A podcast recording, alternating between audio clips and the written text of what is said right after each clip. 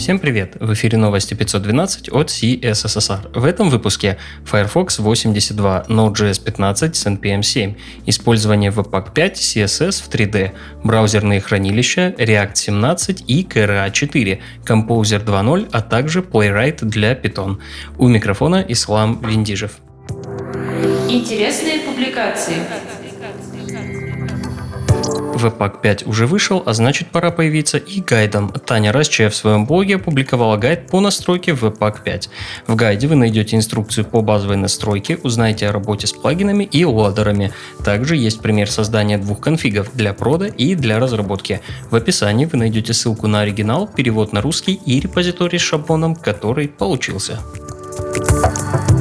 На indepth.dev доступна серия из двух статей, посвященная всем Observer API. Речь пойдет о Mutation, Intersection, Resize и Performance Observer. Для каждого из них приведено описание, основные use cases и пример использования. На ресурсе Frontend Horse была опубликована статья о применении CSS Grid. Layout интересный. Вы привыкли видеть вертикальные и горизонтальные прямоугольники, а здесь вы увидите сетку, заполненную ромбами. Инструкция по построению и подробное объяснение по ссылке в описании выпуска продолжаем расширять сознание при помощи CSS. На этот раз поговорим о построении трехмерных фигур. Джей Томпкинс строит кубоиды, манипулирует CSS переменными, строит обычные параллелепипеды, а потом более сложные фигуры. В конце он показывает свое воссозданное на CSS рабочее место в 3D.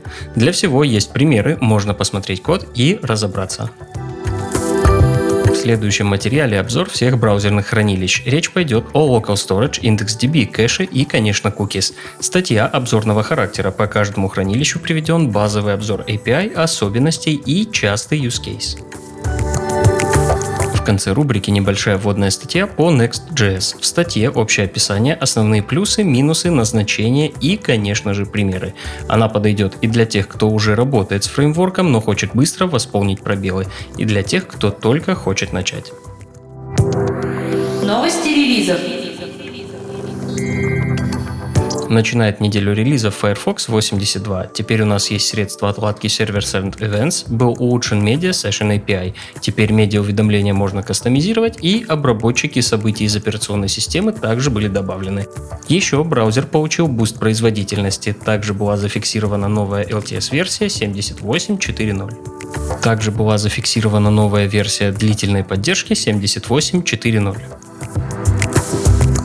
Вслед за релизом Firefox браузер Tor также обновился. Версия Tor 10.02 использует версию Firefox 78.4.0 и содержит ряд важных security обновлений. Немного о WebKit. Э, вышла 115-я версия Safari Technology Preview. В ней новая версия Web Audio API и много багфиксов. Вышел React 17, как написано в самом релизе, в котором нет новых фич. Этот релиз был направлен на упрощение и улучшение самого React и представляет новый JSX Transform. Подробнее в официальном блоге React. Далее. Доступен новый мажорный релиз Create React App. В четвертой версии Boilerplate, конечно, используется React 17. Была добавлена поддержка Fast Refresh, конкурента React Hot Reload. Также теперь KRA поддерживает TypeScript 4, Jest 26 и ESLint 7. В Release Notes вы найдете гайд по миграции, описание Breaking Changes и подробный changelog вышла версия Node.js 15.0.0 и следом сразу же багфикс с версией 15.0.1. С этой версией, как я уже рассказывал ранее, поставляется NPM 7. 15 версия использует V8 8.6 и включает в себя экспериментальную реализацию протокола Quick. Внимание, обновляйтесь сразу до версии 15.0.1 достаточно серьезное событие произошло в мире PHP. Вышел менеджер зависимостей Composer 2.0. Composer значительно ускорили и оптимизировали. Кроме того, он теперь поддерживает офлайн режим и не ругается, если запустить его с root. Это далеко не все. Полный обзор изменений по ссылке в описании выпуска. В Laravel 8.11 появилась новая middleware для джобов. Она называется Without Overlapping и позволяет джобам не дублироваться. Также была добавлена фича, которая позволяет лимитировать количество выполняемых тасков в единицу времени. Вышла версия Git 2.29. В этом релизе была добавлена экспериментальная поддержка протокола шифрования SHA 256. Ревспеки в командах теперь можно указывать негативно. Также было исправлено много багов версии 2.28. Подробности в описании релиза. Также на этой неделе вышли Ubuntu 20.10 и VirtualBox 6.1.16. К другим новостям. На Mozilla Hex вышла заметка о новой редакционной стратегии MDN WebDocs. Если коротко, комьюнити приглашают поучаствовать в развитии веб-документации. В основном помощь нужна в исправлении статей и помощи новичкам на форумах. Также сообщается, что MDN WebDocs собираются переехать на GitHub, чтобы упростить участие комьюнити. Очевидно, это одно из последствий сокращения штата и кризиса в Mozilla, но вполне возможно, что более активное участие комьюнити – это к лучшему. В статье можно найти ссылки на все вышеупомянутые активности. Инженеры Microsoft выпустили dev-версию нового Edge для Linux. Если вы внимательно следите за развитием Edge здорового человека, вы можете начать пользоваться им на Linux уже сейчас.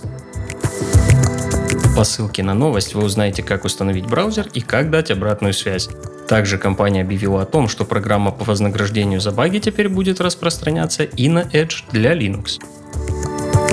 У Playwright, библиотеки для кросс-браузерной автоматизации от Microsoft, появилась версия для Python.